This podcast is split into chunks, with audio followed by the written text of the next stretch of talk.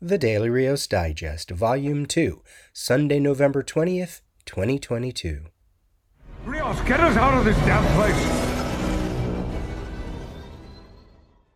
Hey everybody, this is your host Peter with the 20th digest of the second volume covering Monday, November 14th through Friday, November 18th, 2022. Well, last week was not a good week for comic fans in terms of recent passings of major creators and personalities. This is not exactly the happiest segment to start off a new digest uh, and a new week. But we learned about the passing of Kevin O'Neill, Carlos Pacheco, and Kevin Conroy. So, Kevin O'Neill passed away on November 3rd at the age of 69. Carlos Pacheco passed away on November 9th at the age of 60, just five days short of his birthday on November 14th. And Kevin Conroy, who passed on November 10th at the age of 66, he was just 20 days away from his birthday on November 30th. Now, usually with these kind of announcements, I like to honor and tribute the creators with video clips that I find so you can hear their voices and you can hear their opinions and you can hear their thoughts on comics or on other things but I don't like to pull necessarily from other podcasts or small YouTube channels. I'd like to try to find interviews with uh, major media outlets, things that are a little more, I don't know, in the domain. Um, so I didn't really find too much. Well, you can find a lot of videos um, with these three creators. Obviously, you can see uh, many an interview with Kevin Conroy. Um, Pacheco has a bunch of interviews and also master classes, but a lot of that is in Spanish, you know.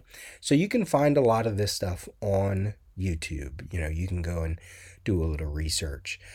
Um, the research that I did for this segment was just to see how these creators enriched my own comic reading experience and or or just my comic geek experience and you know how I will remember them um, you know from here on out so Kevin O'Neill obviously League of Extraordinary Gentlemen with Alan Moore you can read volumes 1 and 2 on the DC app I started to or I was first introduced to his artwork with backup stories in the early Green Lantern comics uh, er, from the early 80s.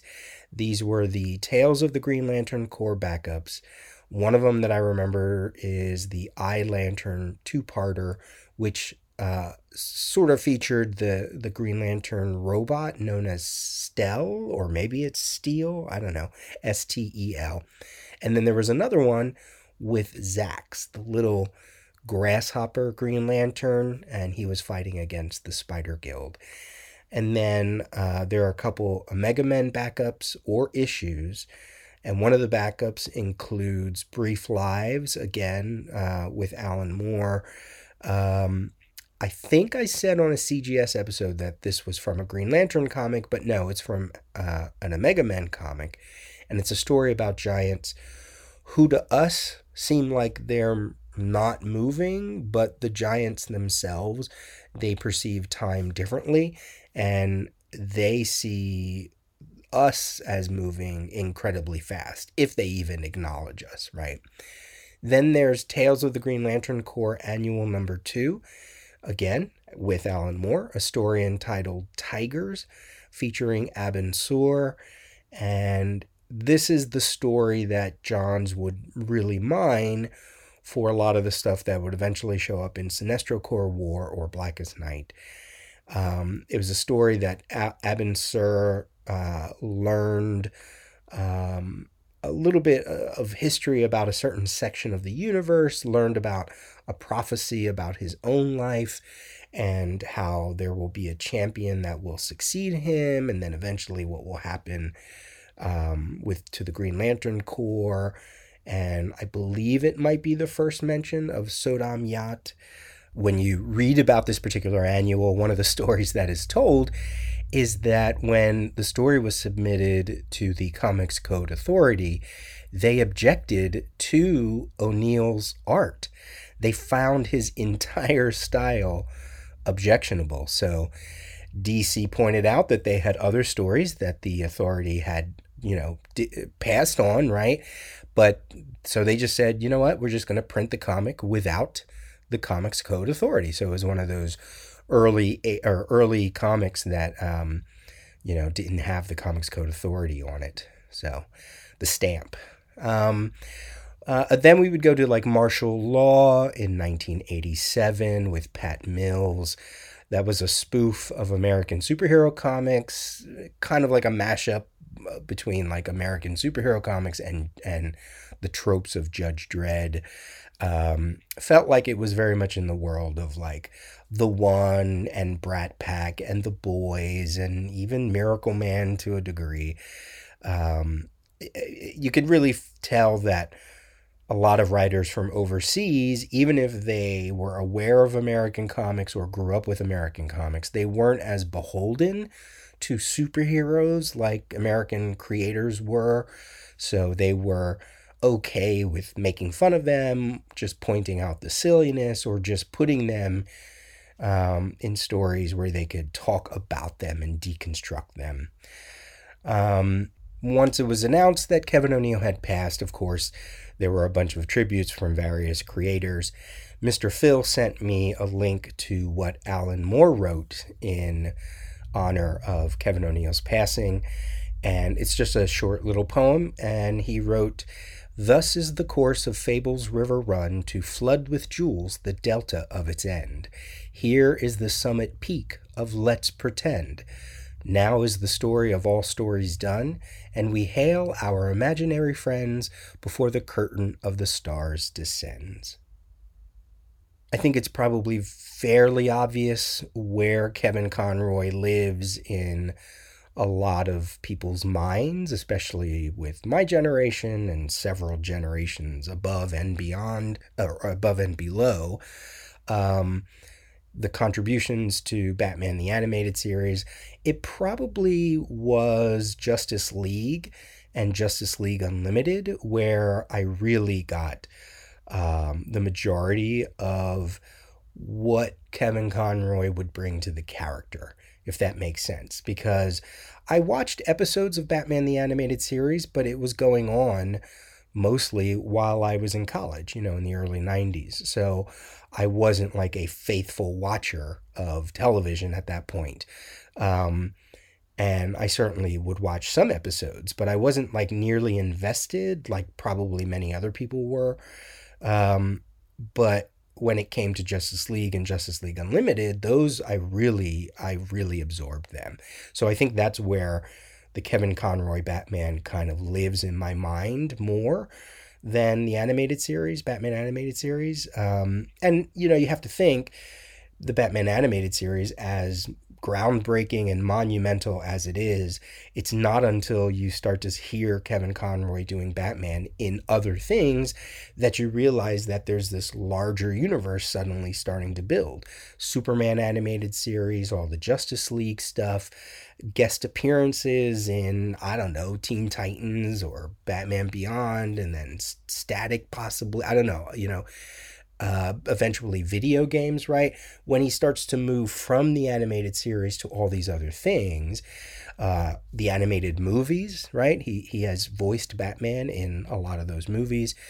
When he when he starts to spread, Batman always was kind of like the focus point for the DC animated universe, which means if if Batman is the focus point, most of the times it was because of Kevin Conroy and certainly his appearance on the CW Crisis on Infinite Earths.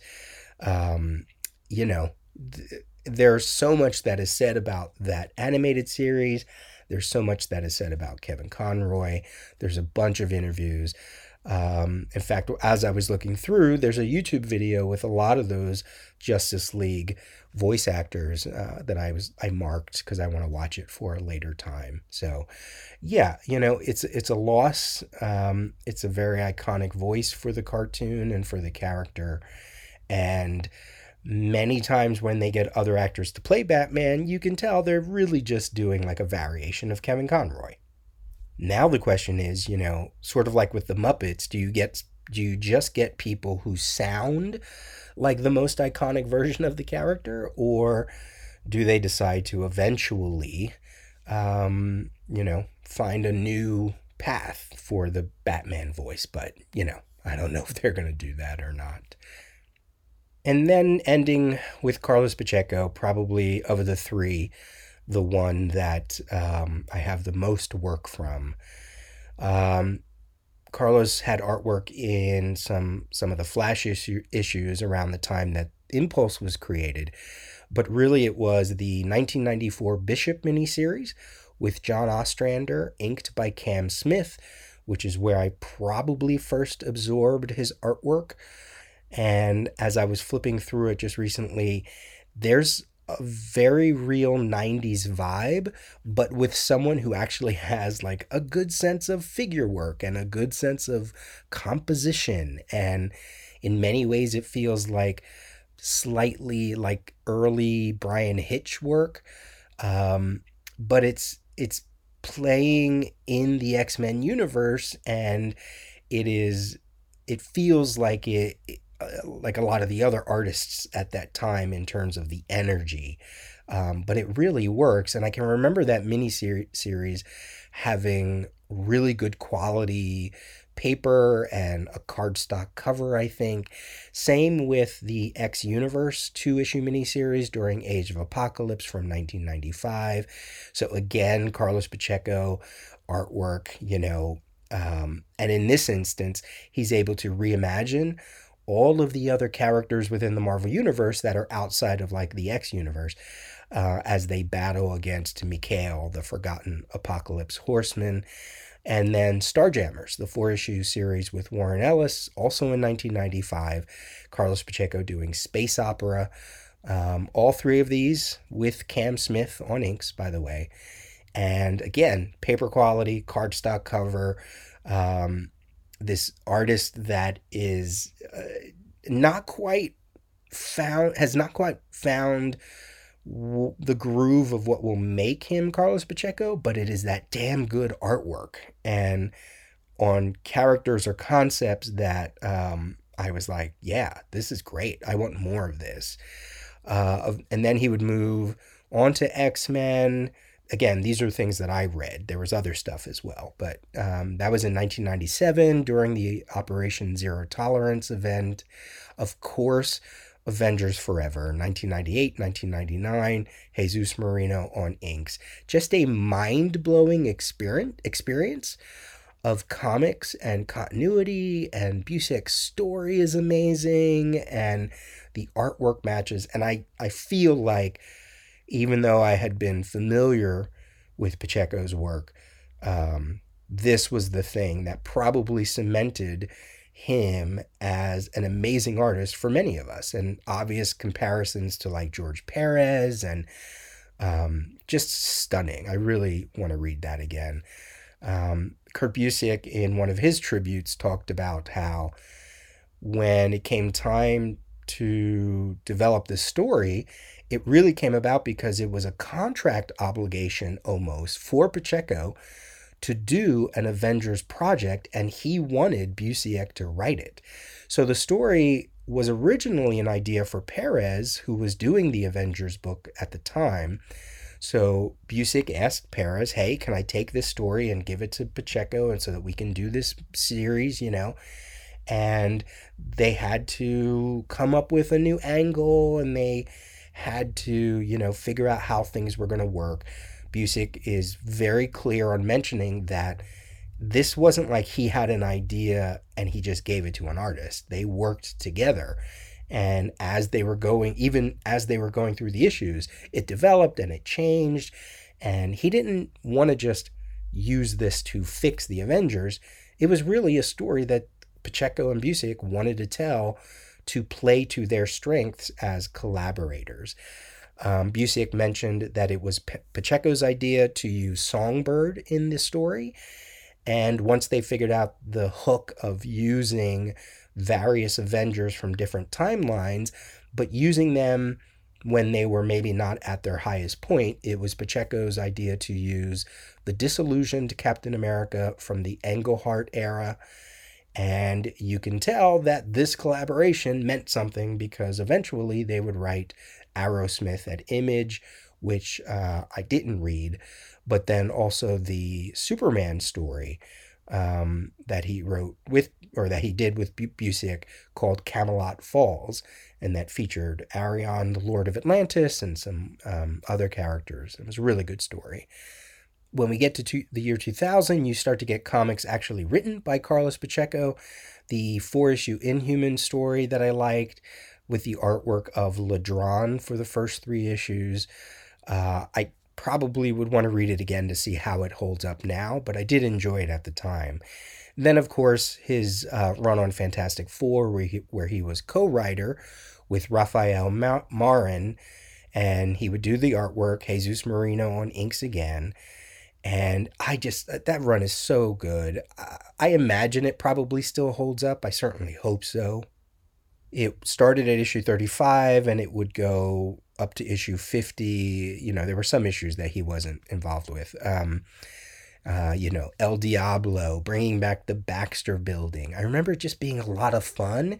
And also i really enjoyed how they would pull in other elements of the larger marvel universe that was such a solid run and then from like issues 51 through 59 they really didn't have a dedicated team until Mark Waid and Mike Wieringo would pick up with issue number 60. You have in 2002 JLA JSA Virtue and Vice hardcover that if you've never read that and you're either a JLA fan or a JSA fan, or you're a fan of the team ups and you've never read it, you really need to go read it because it is a stellar story. Um, and it is just beautiful, beautiful artwork. It's another, I think it's probably his best DC work, um, you know, especially because it's long form. And then in 2004, with Jeph Loeb, the Absolute Power arc in Superman Batman, that title was so amazing, and he got to do five or six issues of that. He helped to, kick off the Geoff Johns Green Lantern series in 2005. I wish he would have stayed longer, but, you know, he certainly developed um, uh, help to develop, you know, what the series could be like. And then eventually you get Ivan Reis, you know, and they're kind of in the same world, a little bit, just a little bit. Uh, and yeah, and then, you know, from there, I think once he started to do the Ultimate Comics line for Marvel when they were doing like their second or third wave of titles, uh, I sort of fell off a little bit. I do have Squadron Sinister from 2015, which was part of Secret Wars um, because I have a soft spot for the Squadron Supreme. But when it, when I found out it was drawn by Pacheco, I was like, okay, I got to get that. But then that's really it, um, other than maybe some one offs here and there. One of the things I found was that one of, um, you know, Pacheco was on Twitter, and after he had announced that his health was declining and he most likely would have to retire from, from comics, he posted lyrics to a song um, called And When I Die. And it was recorded by Blood, Sweat, and Tears. The uh, artist who wrote the song was Laura Nyro. And the lyric that he wrote is And when I die, and when I'm dead, dead and gone, there'll be one child and a world to carry on, to carry on. I'm not scared of dying, and I don't really care. If it's peace you if it's peace you find in dying, well, then let the time be near.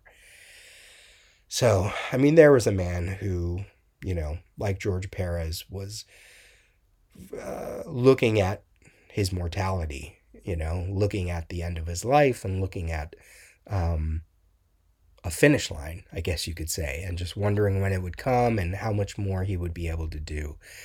Uh, just it's been a real sad year for for creators passing, and certainly you want to say, please do all you can to have a healthy life because it's a career that's very stationary. You know, you're just just you and a desk for eight to twelve hours a day, and it's like, please, you know, take breaks, walk, go get checkups if you can, get some exercise. Um, just like athletes have to condition their bodies, so do comic creators because again, it's all you do is just sit, sit and create. So that's got to be uh, taxing on the body. But anyway, that's a whole other, whole other thing. So just my small tribute for three creators, and I'm sure some of you have deeper connections with some of these guys, and uh, it's just really sad when it happens. And and to see three of them sort of back to back to back, that was um, kind of shocking for the comics world. So rest in peace.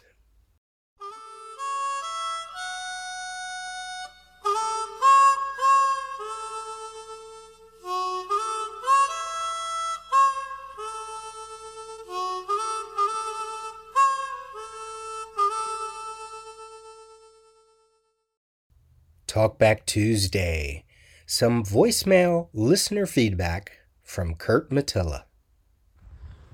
Hey, Peter. It's uh, your uh, fan and listener, Kurt, out here in Los Angeles, California. I'm uh, just finishing a walk around the Silver Lake Reservoir here in uh, the uh, Los Feliz Silver Lake neighborhood of California. I just finished the latest Daily Rios Digest, uh, you know, in the path that I usually consume your podcast, which is you know, around this uh, path, this, this reservoir.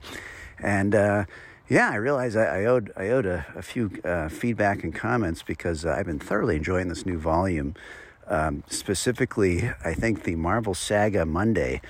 Uh, Marvel Saga didn't make it to my local Spinnerack, but I kind of fell I was seduced by all the house ads. So I, I it was my first subscription uh, that I got in the mail, and I remember being very disappointed because I was like, oh, "What the hell is this?" The format was weird. I didn't quite understand it. It was not what I thought it was going to be, but.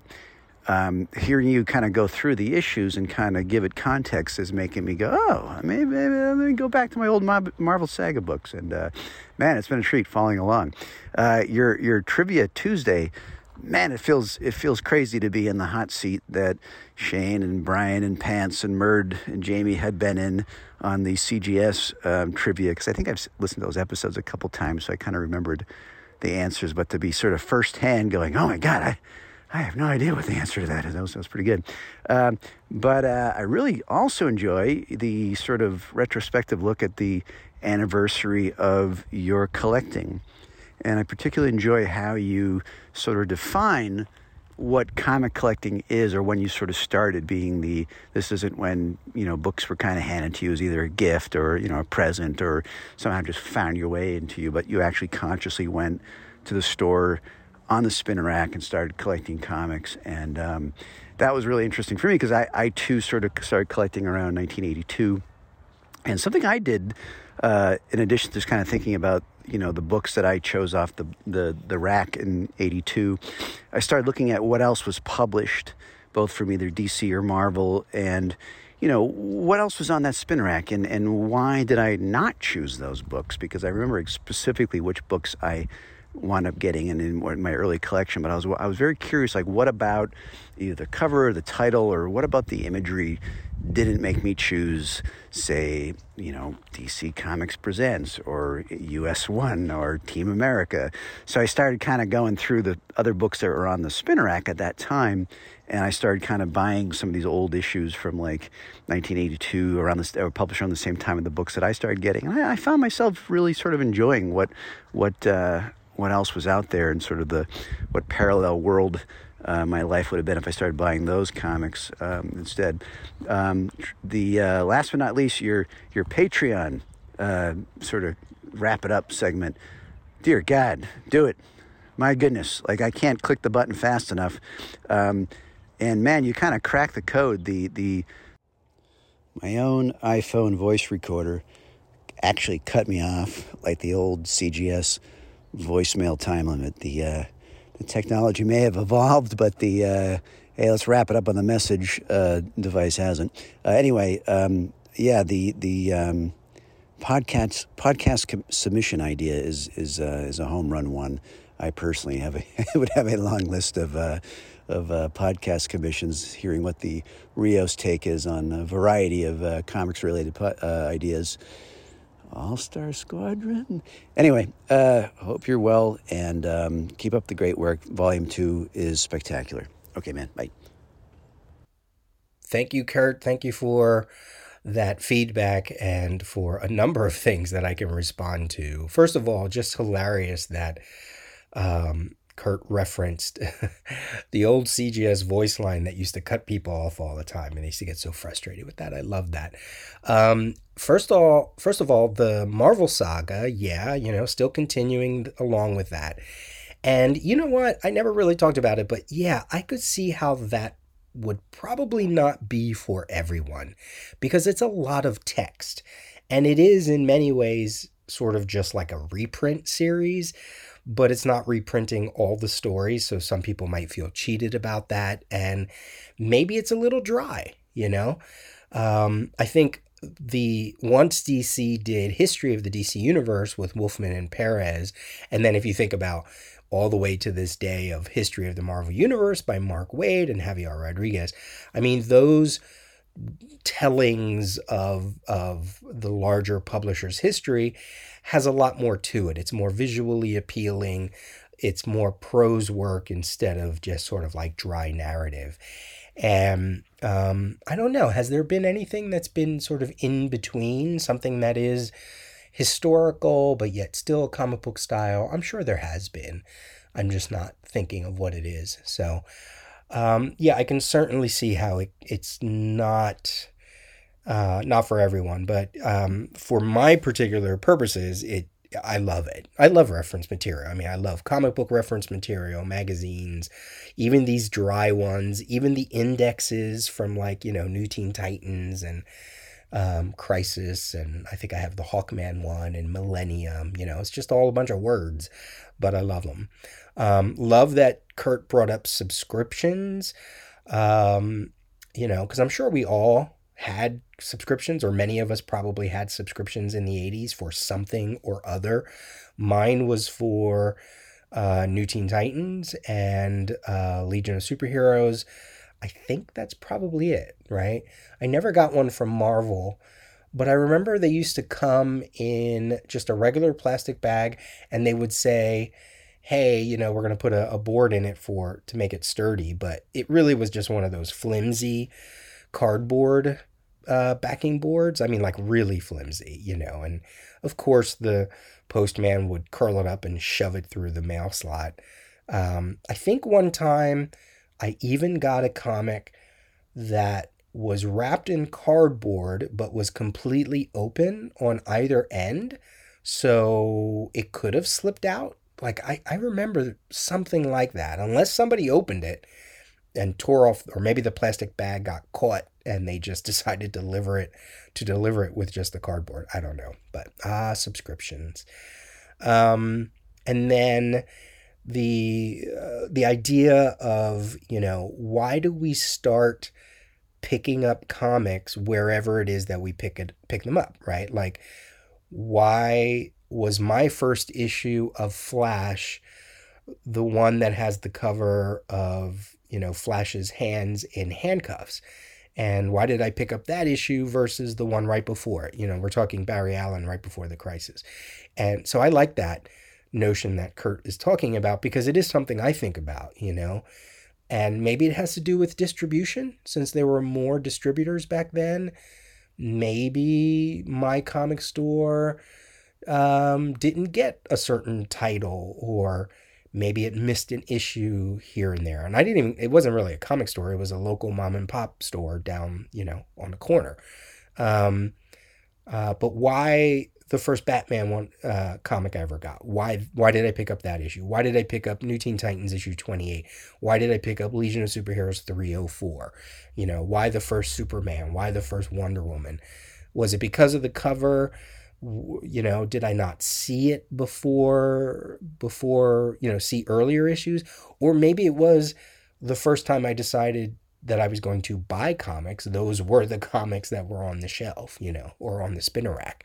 So i do love that idea and i should probably try to explore it more. Thank you as always for the feedback for the patreon. Um, i i have a lot of ideas of how i want to how I want to go about um, involving the listeners. I think, as I think I talked about, and you know, Kurt mentions All Star Squadron, and I think one of the things I probably will do. So one of the tiers I talked about will be a tier where you will get to see all of the notes that I have, and I'll I'll dump notes, you know, daily or whatever about you know maybe one day it'll be about a comic, maybe one day it'll be about a TV show. I'm talking about notes that I've had for many, many years and that I continue to do and continue to take as I watch something, as I read something. I mean, I have a wealth of things. And um, I originally thought I would just drop it all like in a Google Doc or a Google folder, and then you could get access to that. But maybe that is what Patreon is for. You know, put a post up and it's it matches whatever that tier is. And that way you can search it easier, maybe if it's all on Patreon, you know, make sure the titles are well defined. But then it also allows for feedback, right? I could have one thread that is specifically like your suggestions. And in that thread, it's like if you belong to that tier, what do you want to hear about? What do you what kind of notes do you want? And I can dig through all my notes and I go, yeah, I have that and I have that and I have that. So um yeah, I'm looking forward to that. And yes, I do have notes on All Star Squadron because I did read that series, or I started to read um, years back. And I wanted to read it so that once it started to go in publishing order with Infinity Inc., I wanted to read the two titles back to back. Um, I think I stopped somewhere. I don't quite remember where I stopped, but I think I only got about two years into the series. Um, my biggest takeaway for that series is that Roy Thomas wanted to do month to month, you know, all during the publishing history of Justice Society and create this new continuity, but also the backdrop of World War II. And he wanted to go through all of World War II, but by the time the series ends, I think he only gets through like, is it even a year? I don't even remember, but all I remember is in those first two years, he barely was barely getting into 1941. Like we were we were not getting too far and that series ran what like 60 70 issues i think right? Um he must have thought he was going to write that for a hundred years because it's like the pace that he took he was not going to get through the war within the first 100 issues you know? It was going to take much longer than that. So um, there is a podcast that um, i can play a promo for in this episode called um, a world on fire it's an All Star Squadron podcast. In their first season, they tackled all of All Star Squadron. And now they're in their second season and they're doing a lot of comics from the 70s, including Freedom Fighters and Steel. Um, did they do Infinity Inc.? I don't remember because I'm not caught up with them, but um, it looks like they probably just did All Star Squadron. The the thing I like about their podcast is not only do they go issue by issue, and then eventually they do like two or three issues at a time. They also try to dig into the actual history uh, and the backdrop of World World War II. So uh, you know they they kind of put a little context to what it is Roy Thomas is building and creating, which is kind of cool. So yeah, that's a world on fire. I will play their promo some somewhere in this episode. Um, it's a promo that they created before the podcast even began. So I think it it says something like, you know, this podcast will start in, you know, January of whatever. Um, so you can just disregard that bit. So Kurt, thank you. Thank you so much for that feedback. I really appreciate it. And anyone else, you can do the same. You can send me a voicemail and I'll play it here on the Talkback Tuesday. I am compiling emails and comments so that I can do a, a feedback Friday somewhere down the road for things that I receive in November. I know I got an email from Matt Williams that I want to get to eventually.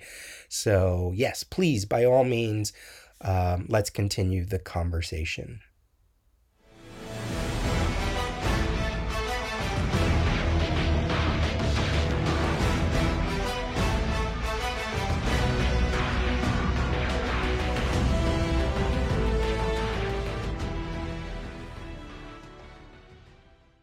Wednesday Comics Wednesday Teen Titans. This is the seventh strip within the Wednesday Comics anthology that I'm taking a look at every three digests. This is edited by Mark Chiarello. This came out in 2009, 12 issues weekly, and I am taking a look at each strip. So this is Teen Titans by Eddie Berganza, Sean Galloway, and Nick J. Napolitano on letters. So, Teen Titans, right? This should be right there in my wheelhouse because of my love for Teen Titans. And, you know, the logo is emulating the Teen Titans cartoon. The artwork by Galloway has a animated feel to it. It's Teen Titans, you know, I, should love this, right? Well, I don't.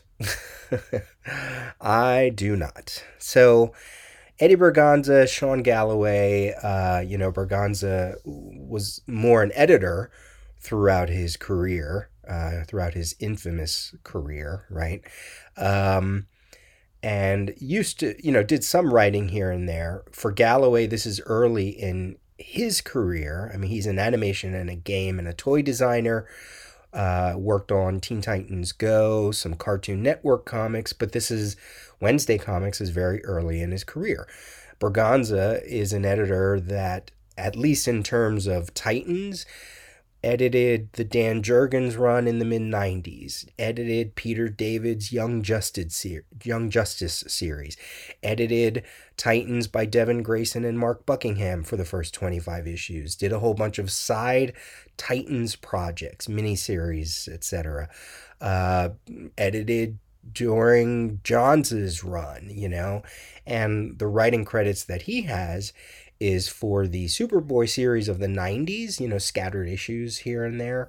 So you would think with that kind of resume that um, certainly he would be familiar with the characters, which, you know, I mean, he is, but, you know, does does editing mean that he's also going to be a good writer? Nah, well, according to this, no.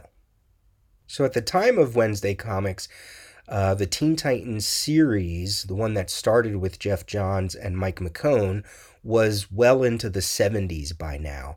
And we had just wrapped up a, a run by Sean McKeever, who took over from Geoff Johns, and we weren't quite at when Felicia D. Henderson takes over. Um, so we're somewhere in the 70s. The lineup is, you know, it's not the lineup that most people remember, um, but it is reflected here in the in the series. So when you mash that up with the artwork by Sean Galloway, I don't know. I, I just don't think that was, uh, I don't think the story for what kind of artwork you get with Galloway and then using the characters that he used, I think it's all, it just doesn't mix well. So the story is about um, Tim Drake and Blue Beetle, Jaime Reyes, Kid Devil, Wonder Girl, Miss Martian, Ravager, and then we do get the older Titans like Beast Boy, Nightwing, Starfire, and Cyborg. And it is their battle against a new version of Trident who has a bone to pick with the Titans for some reason. And he believes that um, the Titans are going to grow and going to, you know, start to want to control the world and do evil. So he's going to be Trident and he's going to do something about it. But then we learn later that it really is a revenge scheme because this Trident is the son of Dr. Light. But then we find out, nope, that's not it at all. It turns out that Trident is Deathstroke and Deathstroke hired Gizmo to make him forget that he was Slade Wilson so that he could finally defeat the Titans once and for all without any emotional baggage, right? No emotional baggage when it comes to his son Jericho or his daughter Ravager. Uh, just he wanted to cut those ties, so he did some kind of mind thing with Gizmo and he became this character of Trident. Now, it's not, you know, it's not like a terrible idea, but it is not executed well it certainly doesn't fit the style of artwork that that Galloway is giving and it reveals itself in many clumsy ways as we go along and ultimately I, there are just some things in the story progression that I'm like, well, that doesn't make sense. And I don't know, you know, felt like we jumped a little bit here. And it's this weird mashup of, of a modern story that is taking place in many ways like right within mainstream DC universe continuity for an anthology series that is, you know, you you don't expect that. It it just doesn't it doesn't end well. It doesn't mix well and it's it becomes a, um, a very confusing strip. Uh, I've read one article from Berganza who said the inspiration for the strip was Stan Lee and the Spider Man strip. It gave you just enough of a story with a cliff- cliffhanger to get you back for the next chapter. It's what I have been trying to do. And, you know, even though the art, even though I like the artwork and I like the style, it has problems there too because it doesn't necessarily, well, it's not really a problem, but the potential to use this format is just not there.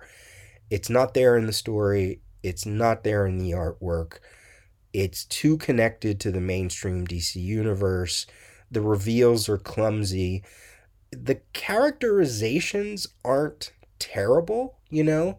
Whenever you do an anthology like this, you kind of want to do the most stereotypical characterization as long as it's true to the character that you can because you don't have time to delve deep in the character. So some of that is some of that stuff rings true. It's just awkward and clashes and um, just doesn't work. The the coloring, uh, I know this got a lot of criticism because the color coloring got washed out because of the newsprint format and the printing. And when you look at like the collection or you look at it online, obviously the colors pop more. I don't really care about that because again, it's meant to be Sunday funnies. It's meant to be this broadsheet format. The purpose was the larger format was to read it like a kid, you know. But of course, the collectors in us want to be like, oh, we want it to last forever. I don't. I didn't care about that, you know. I could go elsewhere. I have the hardcover, in fact, and I could look at it and go, sure, I can see where what the coloring was supposed to be. It's fine. It's washed out, but whatever. Um, I'm not going to fault the strip for the format, right? Um, but it is very clearly, uh, you know, inspired by Teen Titans Go. When you look at the designs of like Jericho and Starfire and Gizmo and Panther, uh, I just by the end of it, I'm like, I don't know what the point is for the strip. It feels like this should have been a backup tale in the actual comic, and I don't think they really used this format to its fullest potential. In fact, I you can find Galloway's strips online without the words and you almost can tell the story without the dialogue and I I I feel like that could have been an interesting exercise to use very little dialogue, let the artwork speak for itself, and maybe we fill in the blanks, right? And then when we get to those certain reveals, we can be like, oh, wow, you know, here's a little, here's a, a nice little twist, you know? So Anyway, let's go through strip by strip. I don't have many notes here because, again, uh, I didn't really enjoy it. Um, the first strip is totally fine. The setup is there. You see the Titans. You understand it's from Trident's point of view, and he's trying to give you, you know, the whole narrative of the Titans as a team and a family and his motivations. Uh, I call myself Trident. I'm the one that's going to make this name mean something because today I make sure the Titans legacy is no more. Great, solid. Good good intro, totally fine. The second strip is from Robin's point of view and he's like bemoaning why it's so hard to take down a lame villain like Trident. And then, of course, here come the older Titans. So Tim Drake is feeling like a failure as a leader. And he says, I hate Wednesdays. I like that line. Still working for me. I'm like, I'm there. I get it. Characterization, good. No problem. Uh, three is also from Robin's point of view. They introduce something called the Smash Unit Special Mobile Armored Super Hospital. It's kind of like DC's answer in a way, not quite, but to damage control, like these this group that comes in and helps metahumans. I kind of like that. That was a nice concept. Strip number four, Trident attacks the Smash ship, and now we get a secondary motivation here. Um, saying that they caused more grief than anyone you have ever fought. You gained everyone's trust and then you turned on society. There is no future as long as you live. And I'm like, okay, a little different motivation, but maybe we're getting closer to whatever. Strip five is from one of the nurses on, uh, or one of the people on the Smash unit.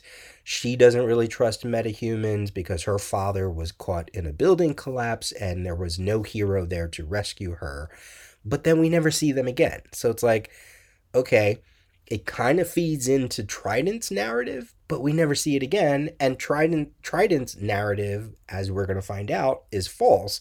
So what was the point? Um, strip six is from Blue Beetle's point of view.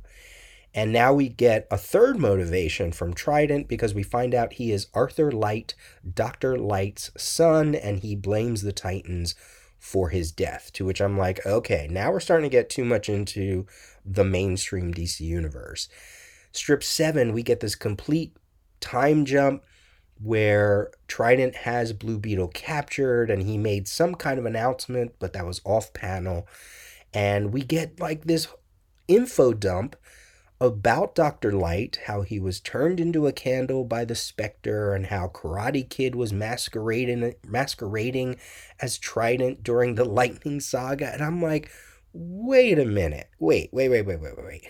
And Robin says that Trident is from the future. And I'm like, where did you get that? So this is where things really start to go off the rails. Uh, strip 8, they go to the old Titans cave, which was kind of cool. And of course, there are a lot of old villains that attack the Titans, like Trigon versus Kid Devil, Beast Boy versus Terra, of course, Starfire versus Blackfire, Nightwing versus Dr. Light, etc., etc. Like, it's like, okay, you know, I, I don't mind this one so much. We find out in strip nine that Blue Beetle is actually Trident in disguise. I don't know how that happens. All the rest of the villains are holograms. Uh, in 10, we get a backstory. This is where we find out that Trident is from the future. The Titans were starting to like overtake the world. But then Gizmo shows up at the end and says, You don't remember who you really are? And then 11 is where we find out, oh, it's Deathstroke. And this was his idea with Gizmo to defeat the Titans as Trident because he can't ever defeat them as Deathstroke because he just has too much connections with them. And I was like, mm, you lost me. And then 12 is Robin's point of view mirroring what Trident was talking about in the first strip about the Titans and their legacy and they beat Deathstroke and and then it just ends. It ends with Robin and Ravager punching Deathstroke and that's it. That's it. Yeah. So it's a strip that has fine artwork. It's a story that is not a terrible idea. It's just terribly executed. It's clumsy. And all of it just feels like I don't know why it's in Wednesday Comics. So if I had to do my rankings, we got Kamandi at number one with Metamorpho a very close second. We got Batman and Deadman next. Then we have Green Lantern and Superman next. And at the bottom, finally, we have one that I feel, you know, is in its right place. We have Teen Titans at the bottom. So there you go. Up next, the next strip uh, in another three digests will be Strange Adventures by Paul Pope with Jose Villarrubia. And to wrap out this Wednesday segment, let me give my recommendations for the week of November 16th From Image, if you like hardcover collections, check out the Philadelphia Deluxe Edition hardcover book one, collecting issues 1 through 12, plus five chapters of the werewolf tie in story. And this is for $39.99. Uh, so is the next collection as well.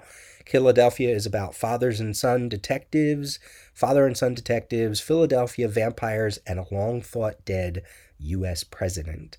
And then the second hardcover is Copra Master Collection hardcover book one by Michel Fiffe, celebrating Copra's 10th anniversary, the world's greatest superhero revenge series. And I, you know, Fiffe has a, a love of comics that I used to love in the mid to late 80s and early 90s, and you can see it in his work. So go check that out. From Marvel, Blade Vampire Nation one shot, $4.99 by Mark Russell. What? And the art is by Dave Wachter, which is awesome. And it's Blade as the sheriff of Dracula's new vampire no, uh, new vampire nation located in Chernobyl. Yeah, I want to read this. Also, check out the Captain America and Winter Soldier special for $4.99, bringing us closer to next year's Captain America Cold War event. And this is the issue where Winter Soldier gets a little bit of a, a revamp, a new costume, a new mission. And then last week I mentioned DC's new Golden Age one shot. This week we get the first issue of Stargirl, The Lost Children, the first issue of six uh, for that limited series by Geoff Johns and Todd Nauck, $3.99, where Stargirl and Red Arrow, Red Arrow discover that a whole bunch of Golden Age teen sidekicks have gone missing. And uh, whoever is behind it is a, is a character known as Childminder.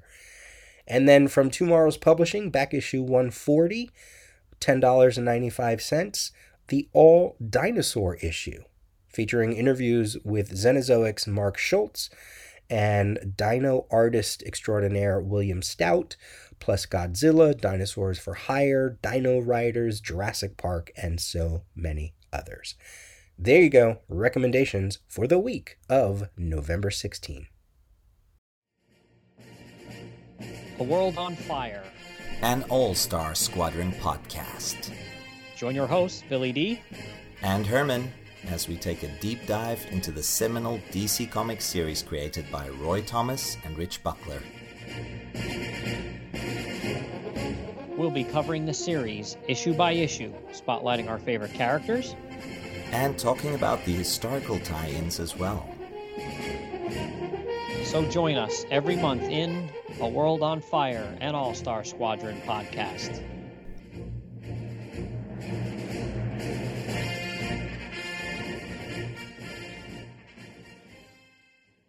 There it is. That's the World on Fire and All Star Squadron podcast promo that I talked about in the Tuesday segment. And in this Thursday segment, I am going to run down just a few other podcast recommendations, starting with a new podcast, Comics Discourse 114, hosted by Brian, Brian, and Hassan T. Uh, of the three, I know Hassan from uh, DC All Stars and uh, from Gotham by Geeks podcast.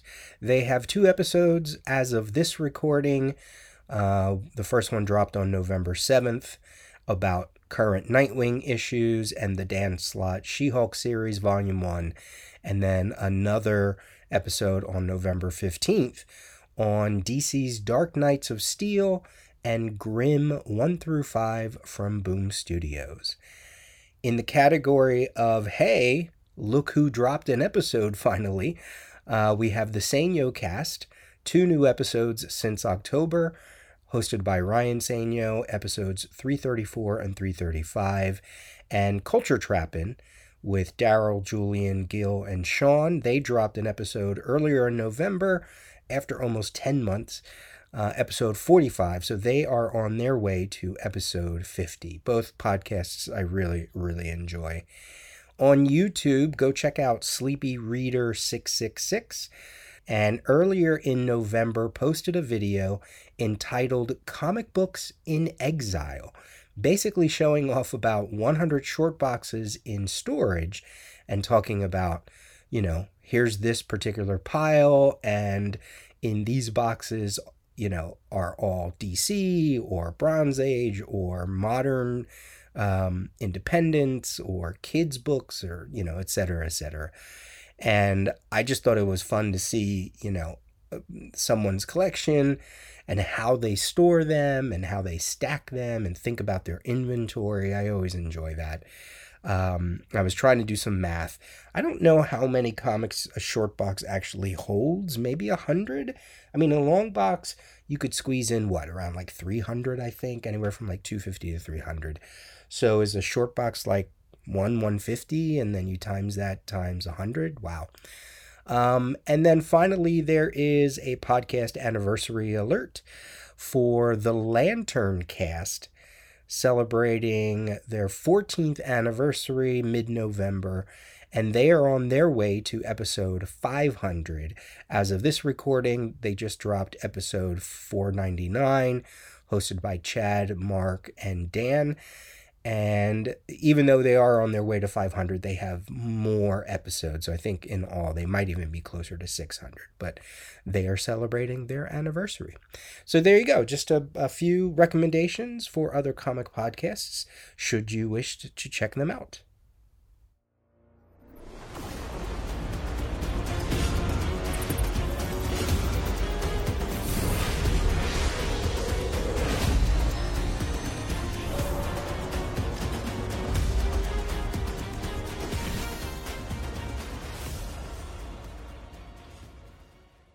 Let's end out this week's digest here on Friday, November 18th with some comic news, some comic news that dropped today concerning DC Comics and the dawn of DC starting in January of 2023. So I'm sure by the time you hear this, since I am a little behind, um, you probably have already heard some more news about Dawn of DC and what that is, and you probably heard about maybe some more creative teams and maybe sort some more titles. But this is what I got, um, you know, here on on as I'm recording um, this segment. This is what we got so far. Just the initial. Uh, press release from DC Comics. This is a year long publishing initiative, forging the future one hero at a time featuring over 20 new titles throughout 2023, starring Superman, Batman, Green Lantern, Green Arrow, The Doom Patrol, Superboy, Shazam, and more. And this is something that both companies, Marvel and DC, they like to do. Um, while, they were doing it, uh, you know, every number of years, and certainly DC has done it a bunch of years. I mean, you can think of DC Rebirth leading into Infinite Frontier, and now into um, Dawn of DC. With Marvel, we've had other ones like the Marvel's Heroic Age and Marvel Now, certainly. So this is, you know, certainly nothing new, a publishing initiative. It's more of branding, uh, a reinvigoration without having to reboot, you know. It did make me wonder what was the first one, right? Like, what was the first publishing branding that wasn't necessarily involved with an event, you know. So, uh, you know, you can't count like, you can't even count something like Brightest Day because even though that was a branding, there was a Brightest Day weekly series, right? So that's not what I mean. And I certainly don't mean like when they were doing Crisis and you had the Crisis banner up top or you know legends or you know i don't mean event i mean branding something that was like like this like an initiative um, that kicked off the publishing line and creators could either use it as a new starting point or maybe they could use it as a way to shuffle their creators around like marvel now. Sometimes it spins out of like a, a one shot you know and that's certainly okay um, so I was trying to think of that, and I didn't really come up with an answer, but I have a few examples, I guess you could say. Um, one of the earliest ones I could think of that I don't think really counts, but when you think about when DC in the 60s, to distinguish themselves from other companies, they created those go go checks across the top. as a way to, I don't know, try to find them immediately on the shelves because most times if they're stacked vertically, you would see the top of a comic, right? That's that's a it's not the same, but it's something that I'm it's kind of what I'm talking about. It's something that they're doing to unite all their titles, you know. Um, certainly, Heroes Re- Reborn, Heroes Return from Marvel Comics in the mid 90s, those were definite brandings. Um, even though there was a Heroes Return miniseries, the idea was that all those titles, like Avengers and Spider Man and Thor and Captain America, you know, that they were going to start again and we were going to be in a new era. Um, I don't necessarily count like Marvel Knights or New Universe because that's more of like an imprint branding more than anything. Um, I thought about maybe even like Mutant Genesis from 1991 because I remember that promo poster they had and it was Mutant Genesis. And then at the bottom, you saw titles X Force, X Factor, X Men, Excalibur. You know, you saw the title logos, and you saw Cable and Nightcrawler, and I think Cyclops was on it, and a few other people. And that was certainly, you know, a new start for the X Men line, but they didn't quite have the branding, right? Mutant Genesis wasn't emblazoned across the top. It was just something that was in that promo poster, which I still have in one of my comic book scrapbooks. So, what was the first branding? I, I got to do a little more research on that because I want to know. And if you know, let me know. Um, again, not tied into necessarily an event, it has to be more of like a thematic thing. So, anyway, okay, so back to Dawn of DC. Uh, and I'll just read a few things that I pulled from the press release here. Following the events of Dark Crisis on Infinite Earths and DC Universe Lazarus Planet, the world superheroes have emerged from the biggest, most devastating battles of their lives and and are reinvigorated, there's that word, in their fights against evil. This line wide, multi event narrative initiative kicks off with January's Action Comics 1051. Now, I don't like that they use the word event because, you know, you're sort of squashing my rules here, but um, they decided to use that word. Uh, DC will will be celebrating the classic characters while also embracing the next generation of new heroes, as we're going to need everyone to help fight against the darkness. Dawn of DC will shine the spotlight on a number of fan favorite superheroes and supervillains that haven't been front and center for some time. This is an easy entry point for both lifelong readers and those picking up a comic for the first time to dive into the new stories. Sounds like you know, any other time they decide to do something like that, really. Um, so this is kicking off in January with Action Comics 1051, and it's a whole new era for Superman comics. They are going to emulate what they used to do in the 90s with uh, basically like, you know, the whole triangle numbering thing. The titles are going to be a little more connected. Um, the Action Comics is by writers Philip Kennedy Johnson, Dan Jurgens, Lee Williams. Um, Superman number one will be out in February with Joshua, Joshua Williamson and artist Jamal Campbell. And that'll find Clark Kent settling back into his life on Earth while iconic and new enemies erupt from the shadows to take him on. And then John Kent will get his own title um, and he will go up against the man responsible for his kidnap and torture, Ultraman, in Adventures of Superman, John Kent, number one, by Tom Taylor and Clayton Henry. That'll be available in March. So, you know, Dan Jurgens, does he still have anything else to say with Superman? I mean, he's written that character for, you know, 30 years. Um, or 30 years plus. Uh, you know, okay, I guess. Jamal Campbell, though, that's great. That's a great draw for me. I love his stuff on Naomi, and um, I pick up a few of his covers. Yeah, so that's really great. Also in March, spinning out of Lazarus Planet, the Doom Patrol returns. And we have, uh, let's see, in, Unstoppable Doom Patrol by Dennis Culver and Chris Burnham. Burnham can really do weird comics, so that's pretty good casting on that part on that comic. In April, we have Superboy, The Man of Tomorrow by Kenny Porter and Jahnoy Lindsay. That is one of the round robin winners. And this is about Connor Kent, the clone Superboy. And he's going to go out in space and discover um, his place within the universe. And then also in April, we have Green Arrow by Joshua Williamson and Sean Izaakse, an action packed adventure across the DC universe that sets the stage for major stories in 2023. Two Green Lantern titles Hal Jordan by Mariko Tamaki, with uh, Hal Jordan returning to Earth, and John Stewart by, again, Philip Kennedy Johnson. And that'll be about the, it'll be back to basics as the military trained, gritty, but heroic Green Lantern takes the, the center stage, John Stewart. No artists yet announced on those series. In May, we have a cyborg comic with no team announced just yet, and Batman Brave and the Bold, featuring top writers and artists like Tom King, Mitch Gerads, Gilliam, Guillem March, Gabriel Hardman, Dan Mora, Rob Williams, and more. In June, Mark Waid and Dan Mora are going to take on Shazam with Billy Batson at the helm. And this will be more of a comedic comic.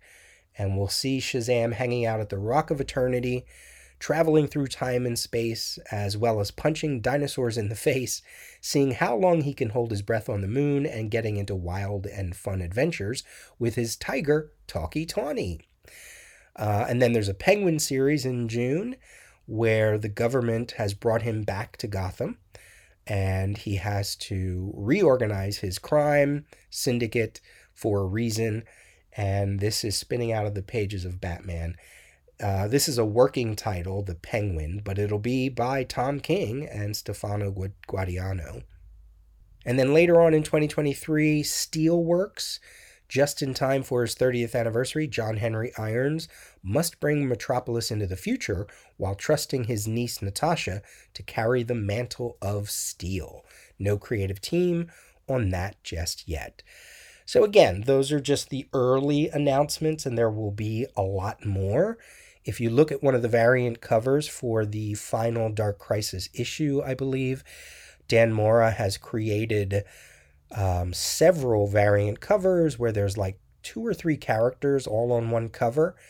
And it's, you know, Batman, Superman, Wonder Woman, Flash, Green Lantern, Aquaman. But then there's a secondary set that matches the first set, and it's characters that are related to those um, to the main tier of the Justice League, right? And then that's where you get like Robin and Nightwing and um, Aqualad or the other Aquaman and Nubia, I think. So I think uh, those variant covers are kind of like spotlights of people who are going to get titles throughout 2023. I'm looking forward to it. I always like to jump in with a new initiative. Doesn't mean I actually read them, right? um, but I'll put them away in a different box, you know, I'll start a whole new section. And um, f- for those that I collect anyway, I have to imagine you know, if I if I finally jump into DC's uh, Ultra tier, uh, it'll be quite easy to not pick up these titles because I'll you know I can just read them a month later on the Ultra on the DC Ultra side of the app. Um, but yeah, I'm looking forward to this. All right, like always, send me some feedback for anything you heard in that little bit of comic news or anything else in the digest. Peter at thedailyrios.com. Send me your voicemails. Go to the website, thedailyrios.com. You can leave some comments there or follow me on Instagram, The Daily Rios, Twitter, Peter J. Rios. Review me on your favorite podcast catcher. Uh, send me some book club recommendations. Send me some promos. And as always, this has been the Daily Rios episode 589 for Sunday, November 20th, 2022. Happy birthday to me.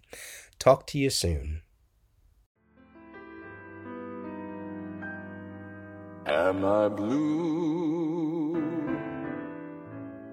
Am I blue? Ain't these tears in my eyes telling you? Am I blue?